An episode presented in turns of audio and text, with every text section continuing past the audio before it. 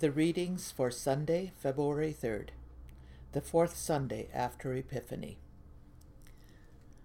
Jeremiah 1 4 to 10. The word of the Lord came to me, saying, Before I formed you in the womb, I knew you. Before you were born, I set you apart. I appointed you as a prophet to the nations. Ah, sovereign Lord, I said, I do not know how to speak. I am only a child. But the Lord said to me, Do not say, I am only a child. You must go to every one I send you to, and say whatever I command you. Do not be afraid of them, for I am with you and will rescue you, declares the Lord. Then the Lord reached out his hand and touched my mouth, and said to me, Now I have put my words in your mouth. See, today I appoint you over nations and kingdoms to uproot and tear down, to destroy and overthrow, to build and to plant. Psalm 71 1 to 6. In you, O Lord, I have taken refuge. Let me never be put to shame. Rescue me and deliver me in your righteousness. Turn your ear to me and save me be the rock of my refuge, to which I can always go. Give the command to save me, for you are my rock and my fortress. Deliver me, O Lord, from the hand of the wicked, from the grasp of evil and cruel men. For you have been my hope, O sovereign Lord, my confidence since my youth. From birth I have relied on you. You brought me forth from my mother's womb. I will ever praise you.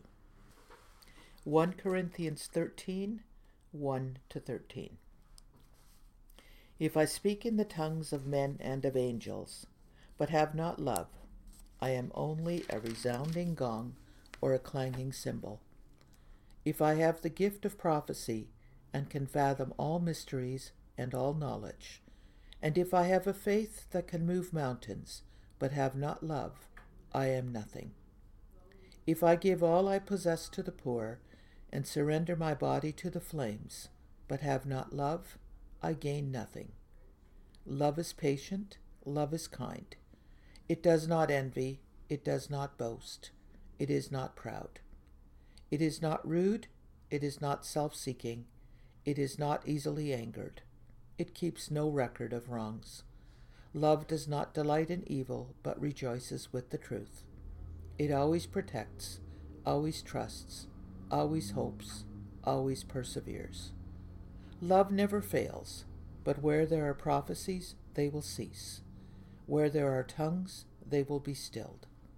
Where there is knowledge, it will pass away. For we know in part, and we prophesy in part. But when perfection comes, the imperfect disappears. When I was a child, I talked like a child, I thought like a child. I reasoned like a child. When I became a man, I put childish ways behind me. Now we see but a poor reflection as in a mirror. Then we shall see face to face. Now I know in part, then I shall know fully, even as I am fully known. And now these three remain faith, hope, and love. But the greatest of these is love.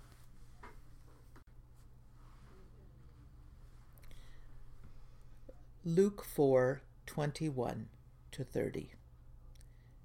And he began by saying to them, Today this scripture is fulfilled in your hearing. All spoke well of him, and were amazed at the gracious words that came from his lips. Isn't this Joseph's son? they asked.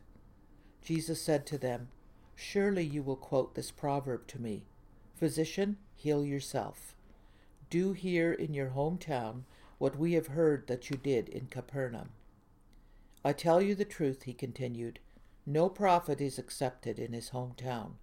I assure you that there were many widows in Israel in Elijah's time, when the sky was shut for three and a half years, and there was a severe famine throughout the land.